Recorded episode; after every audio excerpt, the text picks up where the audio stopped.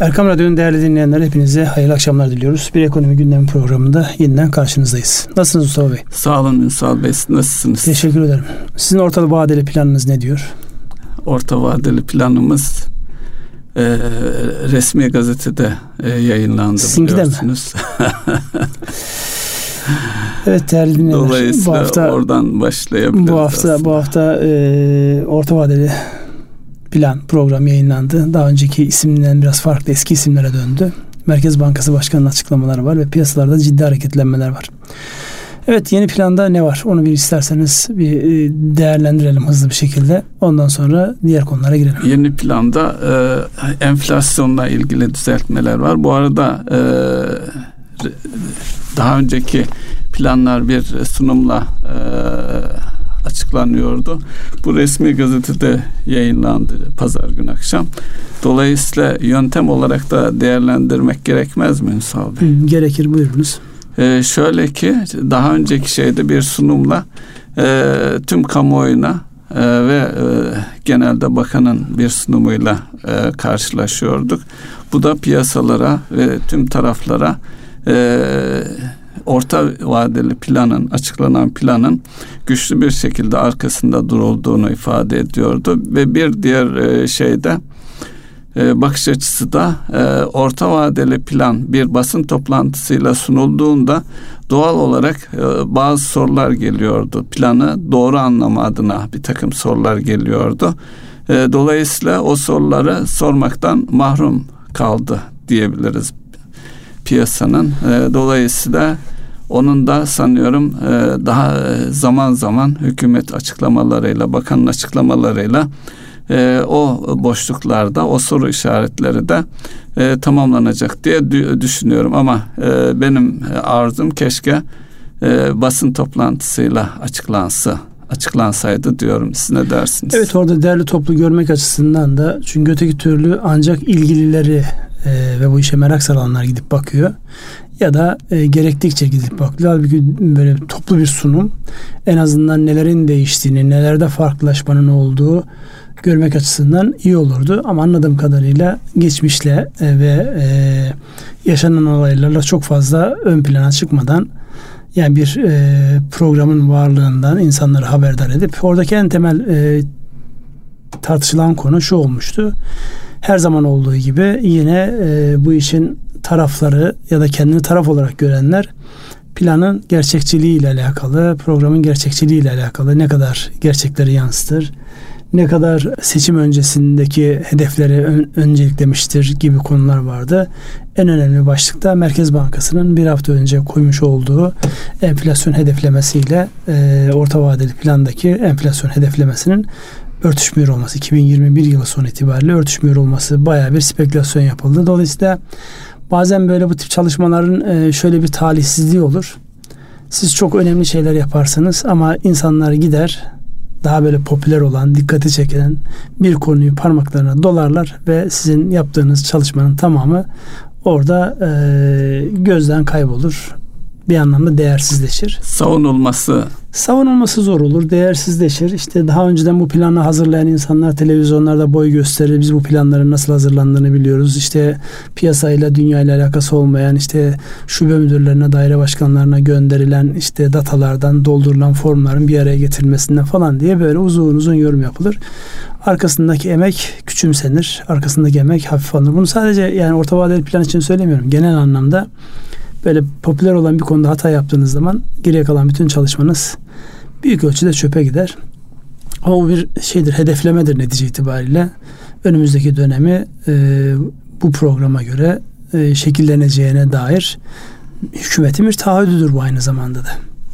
Tabii önceki plan o zamanki adı yeni ekonomik e, plandı hatırladığım kadarıyla. Farkı en önemli farkı bir pandemi yaşandı. Dolayısıyla oradaki plan hedefleri e, uyulması, gerçekleştirilmesi mümkün olmadı ve e, süresi bitmeden yeni bir plan ortaya kondu.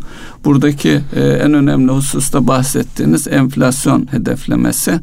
E, plandaki hedeflere bakacak olursak e, yıl sonunu e, enflasyon olarak 16.2, gelecek yılı 9,8 2023'ü 8 ve 2024'ü 7,6. Halbuki önceki planda değil mi Ünsal Bey? %5'ler seviyesine indirilmesi gereken e, planlanan bir enflasyon hedeflemesi varken şimdi e, 2024'te dahil olmak üzere yüzde beş şöyle dursun 7,6'lık bir hedefleme var.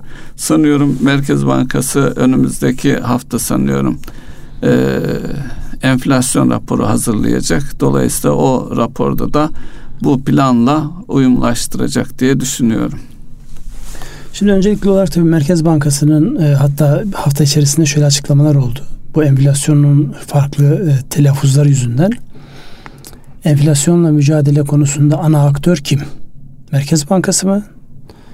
Hazine Maliye Bakanlığı mı, hükümet mi şeklinde bir de Fiyat İstikrar Komitesi. Fiyat İstikrar Komitesi de kuruldu tabi. E, talihsizlik Fiyat İstikrar Komitesi kurulduğu gün e, doğalgaza ve elektriğe zam gelmişti.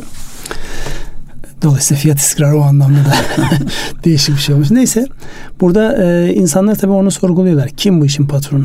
Enflasyonla mücadelede kimin e, işaret parmağına bakılacak nereyi gösterdiğine dair.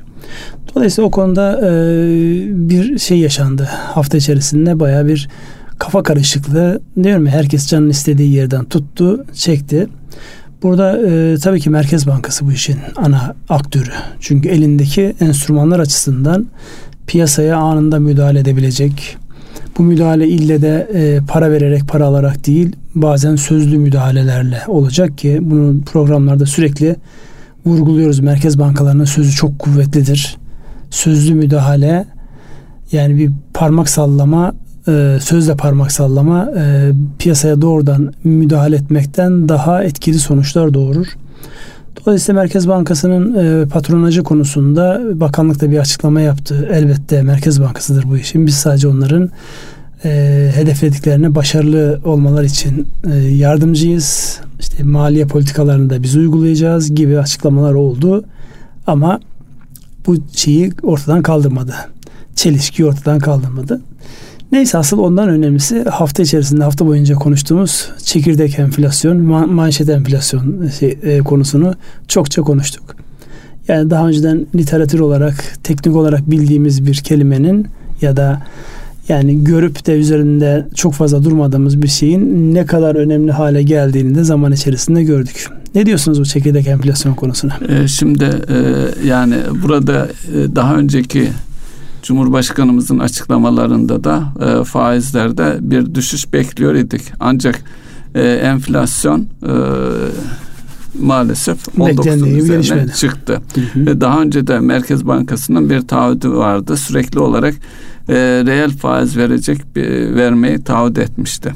Dolayısıyla şimdi böyle bir enflasyon e, daki ayrışma yani faiz e, politika faizinin üzerine çıktı. Sanıyorum bu çekirdek e, enflasyonla ki arada iki iki buçukluk bir fark var.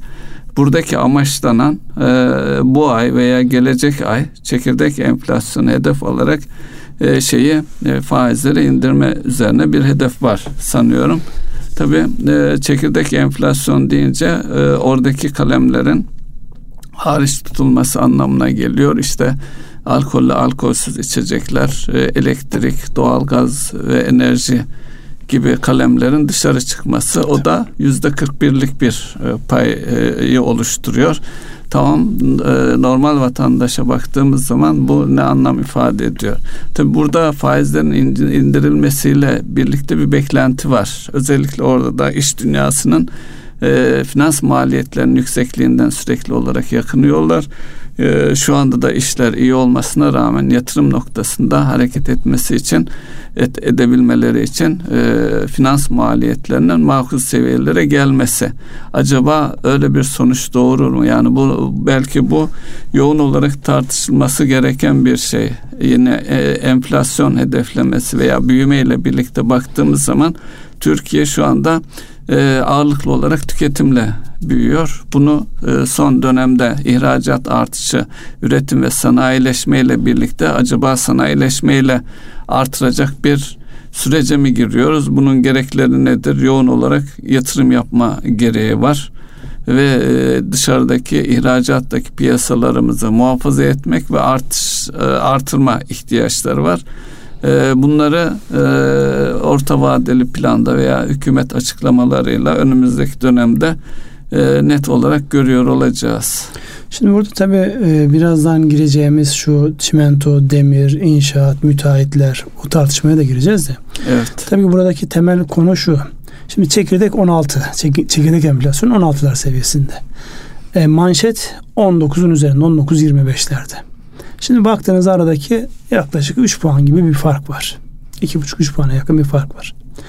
Şimdi siz eğer e, politika faizini belirlerken daha önceki Merkez Bankası'nın e, söylediği biz hep reelde kalacağız. Yani enflasyonun üzerinde bir politika faizi belirleyeceğiz gibi noktadaysanız bunu yani çekirdeği de çekseniz 16'nın üzerindeki bir e, politika faiz oranı sizin söylemiş olduğunuz anlamda yatırımları harekete geçirecek bir oran değil. Yani bunu takdir Doğru, edersiniz. Evet. Yani politika faizinin 16 olduğu yerde normal e, bankaların işletme kredilerinde yani kısa ve uzun vade olmasına göre değişir.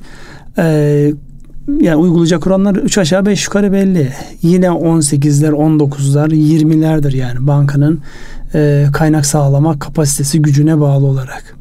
Buradan yatırım yapılır mı diye baktığınızda buradan yatırım yapmaya yürek ister. Yani 19'dan değil 16'dan dahi olsa yürek ister. Dolayısıyla buradaki temel şey e, sıkıntı şu. Merkez Bankası daha önceden Cumhurbaşkanı'nın Temmuz ya da Ağustos ayında bir faiz indirimi olabileceği sözünü bir anlamda nereye oturturum diye çalışmasından ortaya çıkmış bir tartışmadır bu çekirdek enflasyon mevzu. Yani e, bu konuda özellikle bugün zannedersem bugün gördüm tabi. Yurt dışı yatırım bankalarının raporlarında yani şeyler var. Bir tanesini böyle manşete de çekmiş e, haber sitelerinden bir tanesi. Türkiye'nin çekirdek enflasyonu gibi daha doğrusu Merkez Bankası'nın çekirdek enflasyon konusu gibi bir lüksü yoktur diye böyle bir tırnak içerisinde. Çünkü bu görüldü artık yani. Burada hani e, çekirdeğe ya da başka şeye bakmaksızın ben gelecekte daha net görüyorum. Dolayısıyla şu an politika faiz oranının yüksek olduğunu düşünüyorum. Onun için indiriyorum sözü daha kuvvetli olabilir. Ama siz manşeti değil de çekirdeği ön plana çıkaracaksınız. Gerçek enflasyondur budur falan dediğinizde o zaman sokaktaki insanın zaten sürekli söylenen şu değil mi? Ya %19 diyorsunuz, %18 diyorsunuz enflasyon ama benim yaşadığım %30, %40, %50. Evet. Yani burada şeyi kaybediyor. inandırıcılığını kaybediyor. O anlamda yani Merkez Bankası'nın gerçekten işi zor. Yani daha imasında bile piyasalar hemen olumsuz tepki veriyorsa gerçekleşmesi halinde farklı bir sonuç doğurabilir. Ya da bu da bir taktik olarak zihinler hazır. Yani zihinleri faiz indirimine hazırlama operasyonunda olabilir bu. Dolayısıyla izleyip göreceğiz ama şu an piyasa e, çok e, olumlu tepki vermedi. Peki e, bu arada TL'si olanlar yani kendilerini negatif faizden korumak isteyen e, kitle e, TL nereye doğru gidecek? Ya, Yine dolarizasyonu doğru, güçlendirir mi? Bu hafta içerisinde 1.9 milyar e, var, evet. dolar gibi bir artış var. Yani insanlar anında yani 8.29'u görünce hemen yani ya da hareketleme ihtimali güçlü, görünce te, güçlü Türk lira ifadesi de kullanmıştı. Evet. Başkan peki onu nereye koyacağız bu yaklaşımda? Ya şu an e, diyorum ya piyasaların beklentilerini karşılamak, o beklentilere yönelik e, bir e, düzlem oluşturmak şu aşamada e, kolay değil. Yani biraz sessiz kalabilmek ve izleyebilmek daha iyi olabilirdi ama üzerindeki o baskı yüzünden ya Merkez Bankası şu an ne açıklama yaparsa yapsın yani insanlar e, onu satın almıyor. Tersini satın alıyor. Evet. Dolayısıyla e, bir Merkez Bankası açısından az önce söylemiş olduğumuz o güçlü Merkez Bankası e, sözünden ya da sözünün güçlü olduğu düşünülen Merkez Bankası ifadesinden biraz öteye düşmüş oluyor. Dediğim gibi yani Merkez Bankası'nın bu anlamda işi kolay değil. E, tam böyle biraz düzlüğe çıkar gibi oluyorsunuz. Artık döviz 8'e 8'in altı konuşulmaya başladığım bir dönemde bu tekrar ortaya çıktı. Ya bu da dediğim gibi planlanmış bir şeyse helal olsun. Planlanmadıysa da diyecek bir şeyimiz yok yani. Yani belki TL'yi e, dövizi bu seviyelerde tutmak gibi bir hedef işte olabilir. Planlandıysa yani işleyen bir mekanizma bu. Yani dövizi çok aşağı getirip ihracat potansiyelini öldürmeyelim. ihracat e, getirisi yukarıda kalsın gibi bir düşünce varsa o zaman doğru bir hareket. Ama bu böyle değil de yani işte siyasetin beklentisiyle Merkez Bankası buna nasıl uyum sağlarım gibi bir şeyse bu te- ters tepki veriyor. Evet. Neyse biz gelelim bu çimentocular e, müteahhitler kavgasına. Dün itibariyle biliyorsunuz yani ne dediler? Harç bitti yapı paydos. Evet. Çimento almayacağız. Ne haliniz varsa görün. Ama kaç gündür bir haftadır ben böyle izliyorum. Yani her gün televizyondan işte müteahhitler çıkıyor onlar konuşuyor. Çimentocular, işte çimentocular az çıkıyor. konuşuyor onlar, onlar bu arada. Az konuşuyor ama onların ara sıra söylemiş oldukları müteahhitlere fazlasıyla malzeme oluyor. Hiç kimse tüketici çıkarmıyor. netice itibariyle çimentocu da olsa, müteahhit de olsa daha önceden de işte şehirde arsa pahalı diye metrekare fiyatları 20 bin liralar, 30 bin liralar havalarda uçuşuyordu. Ben bir de şeyde o sektörde çalışan işçileri düşünüyorum. Şimdi inşaat paydos dediniz. Onlara ücret ödemeye devam ediyor mu e, acaba? E, yok tabii ki öyle bir şey. Günübirlik çalışıyor insanlar. Evet. Taşeronlar var. Günübirlik çalışan. Dolayısıyla burada yani bir o söylemiş olduğunuz bir de bu işin nihai muhatabı. Yani konut fiyatları aşağı gelmiyor. Ne tartışırsanız tartışın. Yani çimento fiyatları aşağı gelse dahi konutta metrekare birim fiyatları aşağı gelmiyor satışta. Öyle olunca bu tartışmanın kime ne faydası var? Bu tartışmadan ne çıkar? Herkes başkasını işaret ediyor. Herkes cambazı işaret ediyor. Hiç kimse ben cambazım demiyor. Şimdi burada laf sadece teşbih olsun diye söylüyorum. Evet. Yoksa kimsenin cambazı Bu tüm yapmıyor. dünyada da öyle bir gelişme var. Onu da öyle. vurgulamakta öyle, yarar öyle. var. Dolayısıyla bu enteresan bir tartışma. Yani kolay kolay biteceğe de benzemiyor. Çünkü kimse kendi üzerine alınmıyor. Zaten yani insanın fıtratı çok e, eleştiriyi kendi üzerine almak diye ortada bir problem varsa bu önce karşı taraftan ya da başkalarından kaynaklanıyor. Çünkü kimse kendi aklına ve yaptığına kusur bulmaz. Kendi haklı gerekçelerini sıralar. Siz kimi tutuyorsunuz burada diye bir sorayım. Şimdi ben e, konut alacak e, e vatandaşları tut, tutuyorum. Onlar açısından bu tartışmanın bir karşılığı yok. Yani çimento fiyatının e, makul seviyelere gelmesi e, konut fiyatını aşağı çekmeyecek. E, ama bu seviyeler konut fiyatlarını yukarı çekmeye de devam edecek. İsterseniz yine bir istatistik var. Onu e, yeri geldi söyleyelim mi Ünsal? Evet. İnşaat e, maliyet endeksi e, Temmuz ayı itibariyle daha önce 42,48 iken 44,76'ya çıkmış. Detaylara baktığımız zaman e, malzeme ve işçilik bina inşaatı ve bina dışı inşaat kalemleri bazında hepsinde de 53, 56, 57 seviyelerinde malzeme de artış var. E, işçilikte ise sabit 21, 20, 21 seviyelerinde duran bir mal, e, fiyat artışı var. Böyle bir gerçeklik var. Şimdi bu işin en e, yani dışarıdan bakınca en komik tarafı çimento toplam maliyetin içerisinde kaçtır sorusunun cevabını bir türlü öğrenemedik kaç gündür. O tartışma Yüzde iki mi? Yüzde dokuz mu? Yüzde üç mü? Yüzde on mu? Bir türlü öğrenemedik bunu. Yani yani her e, kafadan bir ses çıkıyor. Gerçekten yani e, bu şey olabilir. Sosyal amaçlı konutlarda olabilir, lüks amaçlı konutlarda da ama bunun bir reçetesi vardır yani. Çimentonun maliyet içerisindeki kimse onu bile söylemiyor.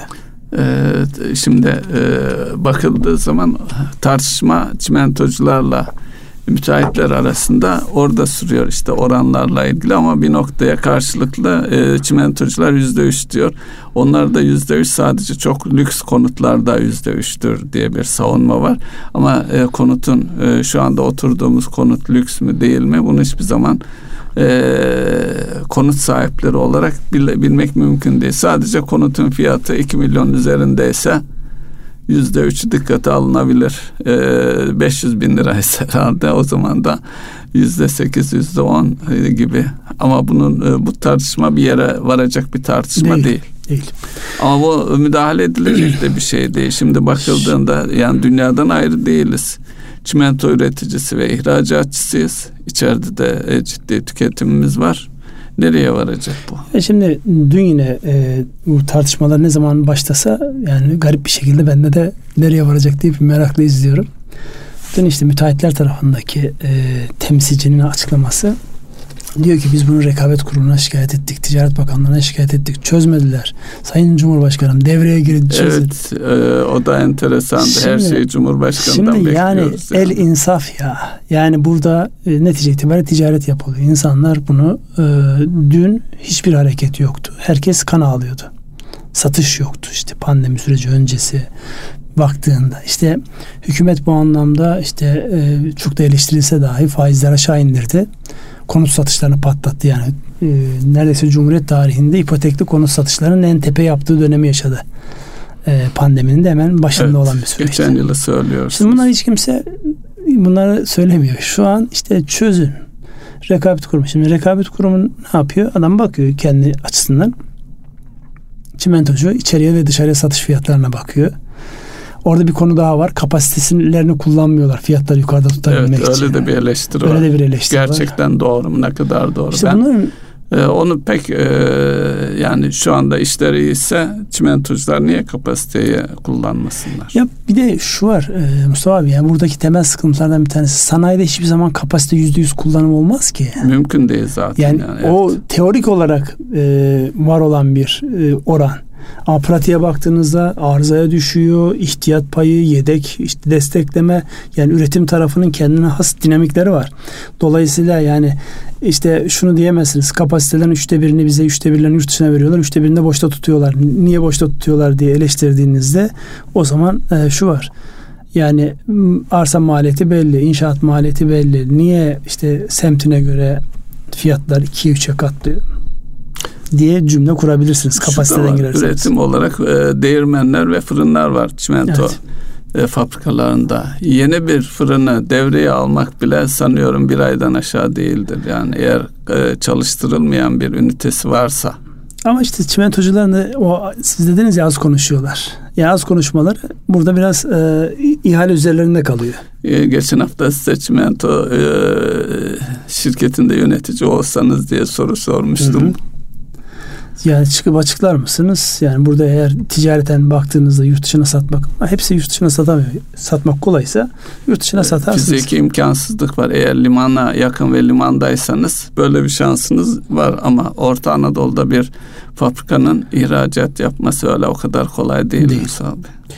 Evet buradan nereye gideceğiz? Buradan e, daha önceden içerideki üretimi e, korumak amaçlı olarak gündeme gelen e, gümrük vergileri, hububattaki gümrük vergilerinin yıl sonuna kadar sıfırlanması ile alakalı bir karar var. Evet. Şimdi yani ira, ithalatın, ithalatın önü, önü açıldı. E, hatta e, ekmeklik buğdayda yüzde kırka varan bir e, gümrük vergisi varken onlar sıfırlandı yıl sonuna kadar. Bu ne anlama geliyor? Neyin tedbiri bu? Buradan ne hedefleniyor? konusunu lütfen biraz açıklar mısınız? Yine burada fiyat istikrarı hedefi var. Çünkü e, kuraklık nedeniyle üretimde e, hasılada azalma var.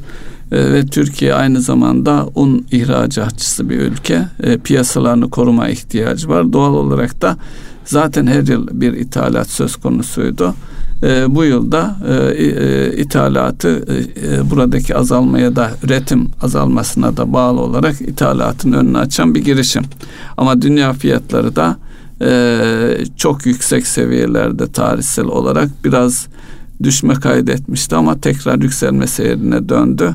E, ne yapılırsa yapılsın e, sanıyorum fiyatlar e, bundan olumsuz etkilenecek diye düşünüyorum. Yani biz yurt dışındaki enflasyonu da satın almış olacağız diyorsunuz. Aynen evet. Dolayısıyla e, bir taraftan fiyatları aşağı çekmeye çalıştığınız yani enflasyonla mücadele ettiğiniz dönemde yine elinizde olmayan dış faktörleri de hesaba katarak e, alınması gereken ve bunu bir anlamda dengelemek için yani şu an henüz daha işte hasat mevsimi yeni geçti. Yani kapandı artık şeyler. E, sıkışıklık olmadan, iyice piyasalar sıkışmadan tedbirinizi alın. Pekala ben size sorayım. Özellikle bankacılıkta yaptığınız zamanlarda hatırlarsınız. Büyük hububat işi yapan firmalar çok yoğun bir şekilde kredi de kullanarak yaparlardı evet, bu işi. Finansman işi de yaparlar. Finansman. Peki buna imkan var mı şu an? Yani bu insanlar tamam gübreyi sıfırladınız tedbir olsun diye kırmızı mercimeğinden işte e, ekmeklik buğdayına, makarnalık buğdayına kadar her şeyi e, ihtiyacımız ölçüsünde sanayimiz durmasın ve içeride de fiyatlar yukarı gitmesin diye ithal etmek istediler. Finansman. Finansman tarafının olabileceğini düşünüyorum. Çünkü e, o tür finansmanda yani sizin kontrol alanınızın içerisinde olan bir finansman yapısı var. Belli bir ürün, belli bir şey. Onun tedarikçisi de sizsiniz. O büyük küresel e, tarım şirketlerini kastediyorsunuz. E, dünyadaki nakit para bolluğuyla birlikte düşünüldüğü zaman Türkiye gibi bir ülkeyi finanse etmek onlar açısından hele hele faizin sıfırlar ve negatif olduğu yerleri de düşünürsek e, onlar için oldukça karlı bir iş. Ama e, piyasaya ne kadar yansıyor o konuda şu, şu anki durumla ilgili bilgi sahibi değilim. Ya burada e, sadece bilgi açısından yani bizim bankacılık yaptığımız dönemde evet. var olan bir şey şu an hale devam ediyor mudur ki ediyordur bence. İşte bence dünyanın de ediyordur, o büyük evet. işte Kargil başta olmak üzere büyük e, üretim yapan ya da üretim yaptıran firmaların bir ayaklarda finansman. Yani hani banka gibi çalışıyorlar.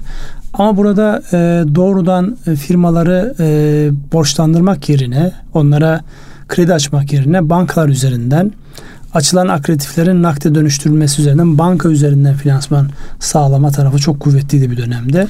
Bankanın Eminim ki bu dönem gelen bir durum var Kesinlikle çünkü yani normalde bypass edilebilecek bir şeyi açılan akreditifin kırılması ve onun üzerinden nakit finansmanın sağlanması şeklinde bir model vardı.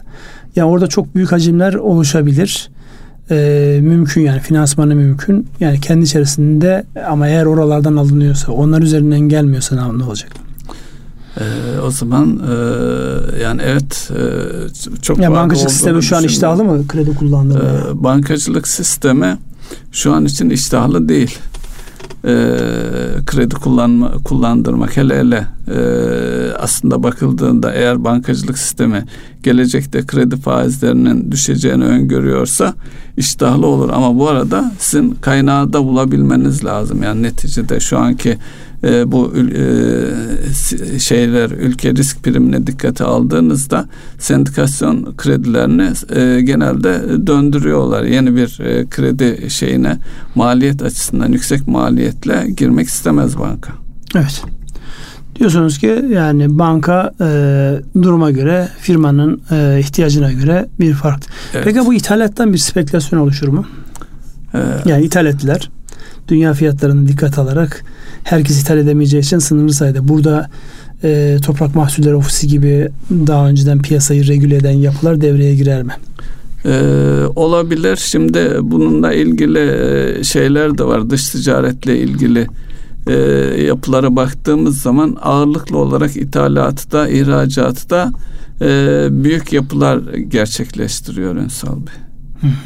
Dolayısıyla belirleyici olan dediğiniz gibi küresel ölçekteki firmalar ve Türkiye'deki e, büyük firmalar e, belirleyici olacak diye düşünüyorum.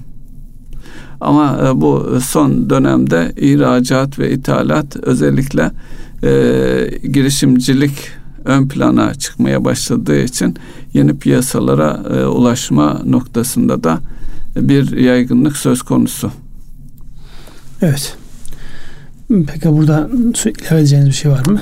Ee, diğer konulara geçelim mi? Yine e, orta vadeli plan üzerinden mi gitsek daha olur. şey olur. Ee, toplumu daha çok ilgilendiren en önemli konulardan biri işsizlik Ünsal Bey. Evet. Şimdi e, bugün bugün de açıklandı. Evet. Bunlar. Bugün işsizlik oranı açıklandı ve 12 gibi bir işsizlik oranı var. Şimdi bir önceki ayda e, yani bu Temmuz işsizliği bir önceki ayda 10,9'du.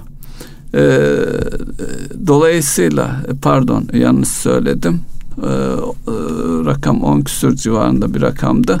Şimdi Temmuz ayın başı itibariyle kısa çalışma ödeneği sona erdi bu e, ve o yoğun olarak işçi çıkartılması bekleniyor idi. Onun gerçekleşmiş olduğunu görüyoruz. En büyük etkinin e, kısa çalışma ödeneğinden kaynaklandığını düşünüyorum. Ne dersiniz?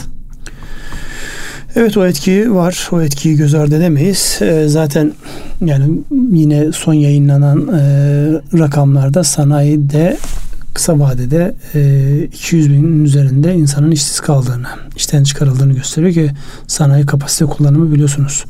Yani üst seviyelerde, oldukça üst seviyelerde olan bir süreç. Dolayısıyla yani burada e, birincisi eğer enflasyonsa mücadelede bir hükümetin e, ya da bir para otoritesinin başarısında ikincisi de insanların iş sahibi olup olmaması ile alakalı.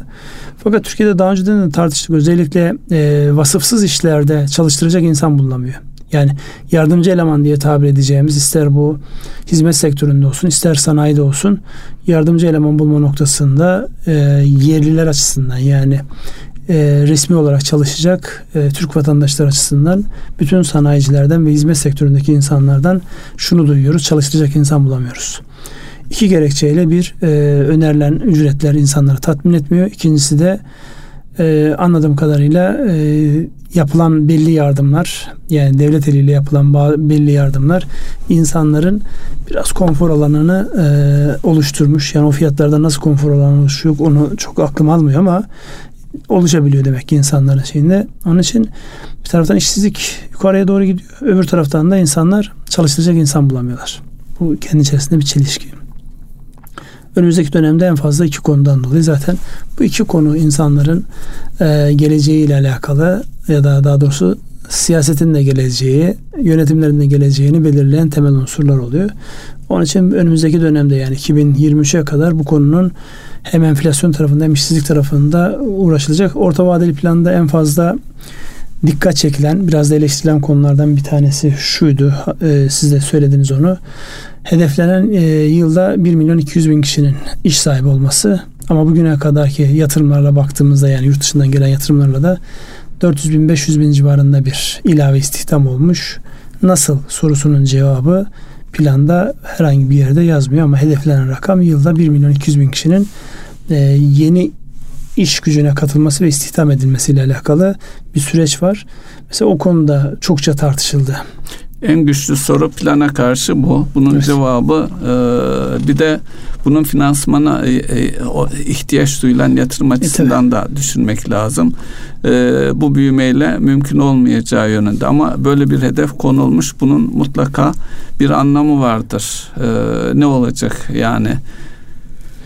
Şimdi bu hedef aslında baktığımızda e, dün Avrupa e, Birliği Merkez Bankası Başkanı Lagarde'ın e, konuşmaları vardı hatırlarsanız.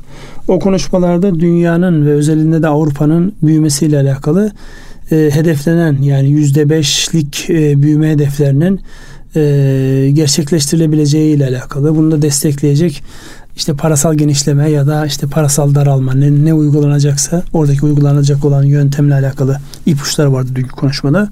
Dolayısıyla bunların bize yansıması olacak. Ama bir yansıma da şuradan olacak. Daha önceden enflasyonun olmadığı Avrupa Birliği'nden bizim en yoğun ticaret yaptığımız yerde artık enflasyon bir kalem. Yüzde bir, yüzde iki, yüzde üç ülkesine göre değişiyor. Artık biz orada yapmış olduğumuz ticaretten onları da transfer edeceğiz buraya. Hesaba katmamız gereken bir de dışsal enflasyon diye evet. bir kavram var. Dolayısıyla e, çok bilinmeyenli bir denklem. Bu bilinmeyenlerin çok olduğu bu denklem içerisinde e, yolu doğru tutmak insanların en azından geleceğe umutla bakmasıyla mümkün. Umut nasıl olur? İşiniz varsa umutunuz olur. Üretim yapıyorsanız satacağınız piyasanız varsa umutlu olursunuz. Diğerleri kendi içerisinde töler edilir. Onun için yani bu işin olması işin e, belli refah seviyesini sağlayacak düzeyde olması önemli başlık. O da enflasyon ve istihdamla geliyor gene e, yapışıyor. Şimdi büyümemiz e, büyüme olduğu yıllarda e, özellikle cari açın arttığı, ithalatında arttığı bir süreç yaşarız. Şimdi plana baktığımız zaman ihracat 2021 için 211 milyar dolar. 2022'de 230, 242 ve 2024'te 255 olarak devam ediyor. İthalat tarafına baktığımızda da 258 milyar dolarla bu yılı kapatırsak gelecek yıl 282, 23'te 294 ve 24'te 309 milyar dolarlık. Şimdi bu yapıya baktığımız zaman bu cari açık seviyesi de işte 50-60 milyar arası bir şey öngörülüyor. Dış ticaret. Ee, dış ticaret. Dolayısıyla bu yapı e, özellikle sanayileşme ve yatırımlar açısından e, bu rakamlara bakarak istenen seviyede yatırımın yapılıp yapılamayacağı konusunda e, ne dersiniz? Yani bir e, anlamlı bir seviye midir? Çünkü özellikle en büyük sorun istihdam. İşsizlere iş bulabilmemiz bir milyon üzerinde e, istihdam için bu rakamlar destekliyor mu? En çok eleştiri burada ama bunun cevabının da veriliyor olması gerekir diye düşünüyorum. Ya cevabının verilmesi diyor ya nereden bakarsanız tam Nasrettin Hoca'nın dediği gibi herkesin haklı olduğu bir yerdesiniz. Siz şimdi bir taraftan Aynı programın içerisinde dijitalleşmeden bahsediyorsunuz. Dijitalleşmenin anlamı daha az insan gücü, daha çok teknoloji demek. Öbür tarafta yani bunu koymak zorundasınız. Evet. Eğer bir orta vadeli plan program yapıyorsanız burada yani dünyanın geliştiği tarafa dikkat almak zorundasınız. Şimdi siz bunu koyuyorsunuz. Ötesinde e, genç nüfusunuz var. Gerçi genç nüfus giderek yaşlanıyor yani. E, 31-32'ye kadar çıkmış ortalamamız. Yani evet. Hızla yaşlanıyoruz ee, bu anlamda. Doğum oranları hızla Tabii. düşüyor maalesef. Yani 29'dan e, 32'ye çıktık. Dolayısıyla yani buna rağmen yine genç bir nüfusumuz var. O nüfusun e, iş ihtiyacı var. Ama nüfus artık nitelikli iş istiyor. Yani e, dün işte MÜSİAD'ın yayınlamış olduğu tarım raporunda özellikle tarım sektöründe çalışan insanların yaş ortalamasının 55'e vurduğunu görüyoruz. Gençler yok. Gençler yok. Ama tarım dünyanın geleceğinde en önemli unsurlardan bir tanesi. Çünkü insanların sayısı artıyor, nüfus artıyor. Hele iklimdeki iklim değişikliği var. İşte e, sağlıklı beslenmenin ve sürdürülebilir bir gıda tedarik zincirinin olmasında çok önemli bir unsur. Covid'in başladığı dönemde gördük. Yani çok anlaşanlı devasa ülkeler eller ayaklarına dolaştılar, ne yapacaklarına şaşırdılar. Dolayısıyla yani burada birbiriyle çelişiyor gibi görünen ama hepsinde adım atmanız gereken başlıklar var. Doğru 1 milyon 200 bin e, yeni istihdamı sağlayacak yatırım büyük rakamlar. Yani buna yönelik sizin şu anki baktığınızda e, finansman imkanınız da ona çok el vermiyor. E, özel sektörün şöyle bir özelliği var. İşte bunu farklı sektörlerde görüyoruz. E, ihracat yaptıkları ülkelere gidip yatırım yapıyorlar. Haklı olarak. Evet. Çünkü çeşitli gerekçelerle e, daraltılıyor. Hareket alanları daraltılıyor. Netice itibariyle bir işletmenin temel amacı maksimum kar elde etmektir. E, korumacılık artıyor. Korumacılık artıyor. Dolayısıyla size gelmesi gereken yatırım yani sizde olsa yurt dışına ihracat yapacaksınız ama o ülkeler korumacılıktan dolayı o malı orada almadıkları için sizin yatırımcınız gidip yurt dışında demir çelik sektörü, işte bakır sektörü, çimento ile alakalı yeni oluşumlar, yapılanmalar var. Dolayısıyla burada insanları kınayamazsınız hepsini birlikte değerlendirildiğinde yani toplumun tamamını memnun edecek e, sonuçlar ortaya çıkarmanın zorluğunu burada görüyoruz. İşte her gün insanlar tuttukları bir yerden yazı yazıyorlar. Dün yine gazetelerin bir tanesinde vardı. E, ikinci dönemde cari fazla verilecek. Şu an 21 milyar dolar cari açık var. Cari fazlayı nereden vermeyi düşünüyorsunuz diye soru sormuş. Şimdi bu soru ortaya birisine sorulacak soru değil. Eğer bu ekosistemin içerisindeysek, bizimle baktığımızda zihnimiz buna basıyorsa, anlıyorsak nasıl olacağıyla alakalı. Yani sadece soru sorarak değil. Aynı zamanda entelektüel katkı sağlayarak da oraya bir fikir vererek de katkı sağlamamız ama en kolay yapılan şey nasıl diye soruyorsun. Ondan sonra hareketini çekip kenara çekip bakayım ne cevap verecek diye. Sizce nasıl olacak? Aynı hareketi ben yapayım e, olacak olan e, göreceğiz. E, şöyle e, şu andaki hani kriz ve fırsat birlikte e, zikredilir ya Ünsal Bey. Evet. Aslında şu anda bir fırsat dönemindeyiz aynı zamanda. ihracat tarafındaki artışla bunu gördük özellikle lojistikte. Yani ülkemiz Batı ülkelerinin gündemine özellikle daha önce Çin'den e, üretim yapan, ithalat yapan e, firmaların, ülkelerin gündemine girmiş durumdayız. Bu bir fırsat. Bunu iyi değerlendirirsek, mesela Exim Bank e, limitlerinin artırılması e, iyi bir karardı. Bir de Exim Bank'ın yeniden yapılandırılması konuşuluyor. Yani özellikle bizim ihracat tarafında, üretim tarafında e, ciddi artışlara gitmemiz lazım. Bir diğer konu daha önce zikredilen 1 milyon e, e, istihdamlık IT tarafında bir hedef vardı. Eleman yetiştirme evet. üzerine. Bu şu anda e, çok fazla konuşulmuyor. Ancak yakın çevremizde siz de görüyorsunuz e, yazılımcılar, nitelikli e, IT sektöründe, teknoloji sektöründeki insanlar e, kaybediyoruz. Bunu daha önce e, ülkeyi terk ederek görüyorduk. Şimdi e, evinde de yabancı ülke firmalarına çalışa, çalışıyorlar. Dolayısıyla burada da ciddi bir kayıplar var. Ee, bunları toplamda baktığımız zaman özellikle istihdam tarafında e, özellikle IT tarafında adam yetiştirmenin o kadar da çok zor olmayacağı.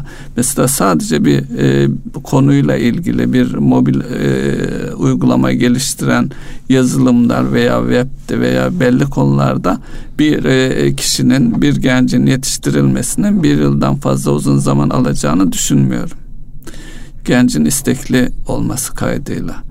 Böyle bir fırsatla da istihdamı çözme yoluna gidilebilir diye düşünüyorum. Çünkü çok sayıda üniversitemiz var ve genç işsizliğimizde yüzde yirmi seviyelerinde duruyor yani okulunu bitirmiş genç ama iş bulamayıp evde oturan yani her dört gençten biri diyebiliriz neticede.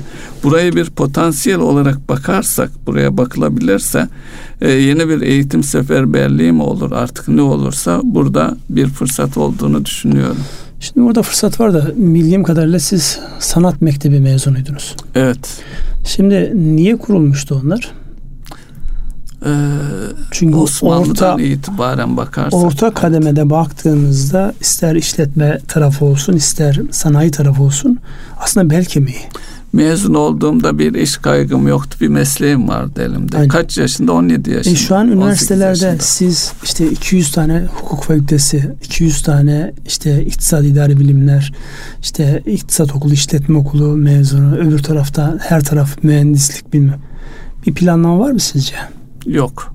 Planlamanın olmadığı yerde bu insanların yani sadece problemi liseden üniversiteye taşıyorsun. Halbuki lisede yani sizin okuduğunuz gibi okulların özellikle de işletmelerin en temel ihtiyaç duyduğu teknik eleman konusu oralarda bir yerde çözülmüş olsa isteyen üniversitesine devam etsin. Ama bir mesleği olarak bir e, yetkinlik kazanarak devam etmek ayrı. Öbür tarafta yani Türkiye'nin aslında en temel kanayan konulardan yaralarından bir tanesi evet. bu. O da belli bir yaş sınırı var. Şimdi e, biz e, lise 1'e girdiğimiz zaman 13-14 yaşında atölyede çalışırdık ve herkes atölyesini, masasını, çalışma masasını, tezgahını ve e, ortamı temizlemek zorunda. Akşamda süpüre her taraf pırıl pırıl yapıp gideceksiniz. Şimdi üniversite mezunu birine böyle bir şeyde hadi bakalım dediğin zaman e ben burayı kim temizleyecek diye soracaktır yani maalesef. maalesef. Yani burada da e, özellikle e, üniversiteden önce üniversiteler olsun ama normal liselerin hızlıca meslek liselerine dönüştürülmesi şart diye düşünüyorum. Yani, Ki orada çok büyük alanlar var yani. Var yani uygulaması var hemen sizin çünkü yani baktığınızda işte e, o Anadolu'da olsun İstanbul'a yakın e, illerde olsun devasa organize sanayileriniz var. Evet. Yani bu insanların öğrenerek yani yaparak Zamanlar öğrenecekleri... çıraklık okulları vardı. Şu anda ne durumda bilmiyorum. Sanayi bölgelerinde kurulmuştu. Duymuyorum son dönemde. Yani olsa bile e, bizde biliyorsunuz e, Saman Alevi gibi bir ara her tarafta şey var. Sağlık meslek lisesi, liseleri vardı. Özel e, okullar bile açılmıştı. Sonra sayıları hızla azaldı. Dolayısıyla planlama problemi var bizde bu anlamda baktığımızda. Yani biraz meseleleri öteye öteliyoruz. Bireysel anlamda da yapıyoruz, toplumsal anlamda da yapıyoruz bunu. Bu planlama konusundaki e, gayretlerimizi daha böyle ortak akılla herkesin mutabakata varabileceği düzlemde yapabilirsek yani bu istihdamla alakalı problemlerin bir kısmını daha önde çözebiliriz. Ee, ve daha nitelikli insanlarımız olur diye yani buradan tabii söylemesi kolay da yapmasının zor olduğunu da biliyorum. Ee, aslında yapmak da kolay da e, alınan kararların arkasında durup e, gereğini yapmak üzere adım atmak zor değil, e, kolay e, ve şu var özellikle e, mesleği olan sanatkar ustaların gelir düzeyleri şu anda e, sıradan bir üniversite mezunundan çok daha yüksek olduğunu biliyorum serbest çalışanların gelirleri de yüksek. Yani eve herhangi bir usta çağırdığınızda en basitinden bisikletin tekeri patlayıp bisikletçiye götürdüğünüzde e, ödediğiniz rakamlarla bakıyorsun o insan geçiniyor dükkan kirası şu bu. Demek ki orada bir doğru bir ekosistem var yani. Ama hızla azalıyor onların sayısı. Ee, azalıyor, şekil de değiştiriyor. Artık bisikletçi ararken internete bakıyorsunuz. Nerede en yakın falan diye ve buluyorsunuz. Oralarda da yani e, şeyini buluyorsunuz. Ve, dükkan kiralamaya bile gerek yok diyorsunuz. yani evet dükkan kiralamadan bile yapılabilir ama genelde tabii o işler e, dükkanlarla küçük ara sokaklarda yapılan işler. Şimdi çok konu başlığımız vardı. Hafta çok yoğundu. Ee, biz de işte orta vadeli plandan başladık. Merkez Bankası e, Başkanı'nın son dönemde çekirdek enflasyon konusuna değindik. Ee, istihdamla alakalı konuya değindik. Başka değinelim Koyda diyeceğiniz. değinmedik. Koyda e, e, isterseniz magazinsel olarak Magazinsel değinelim. olarak Arjantin Brezilya maçı Covid nedeniyle durdu. ama yani magazinselden çıktı. Özellikle bu delta varyantının bizim de olduğumuz Biontech'te başarı oranının %95'lerden 65'lere çekilmesi gibi dün bir haber okuduğumda yani dedim eyvah her 3 ayda bir aşı olacağız galiba bundan sonraki süreçte. Yani bu anlamda bir de neydi mu muydu? Bu varyantı ama o daha e, korkulan seviyede değilmiş. Ee, Yani Ancak o da Türkiye'de delta- de görülmeye başlamıştı. Evet, görülmüş Türkiye'de de. Dolayısıyla bunları yan yana koyduğumuzda e, önümüzdeki dönemde daha çok konuşacağız. Biraz anladığım kadarıyla insanlar konuşmayarak unutmaya çalışıyor. Fakat vaka sayılarına baktığımızda öyle unutulacak bir mevzu değil. Sonbahara giriyoruz. Şu an işte grip nezleler artmaya başladı. Yani Covid'in kardeşlerinde farklı görüntüler çıkmaya başladı. Ki iki senedir yoktu insanlar özen gösterdikleri için. E, nezle bile olmuyorlardı ama artık nezle grip başladı. Başladı onlar. Dolayısıyla e, sıkıntılı bir şey devam ediyor yani orada söylemesek bile sıkıntı devam ediyor. Evet. Bitti mi? Ee, evet. Buyurun. Evet toparlayacak olursak bugün de e, yine makro anlamda dışarıda ve içeride olan ekonomik olayları dilimizin döndüğünce anlatmaya çalıştık. Hepinize hayırlı akşamlar diliyoruz. Hayırlı akşamlar.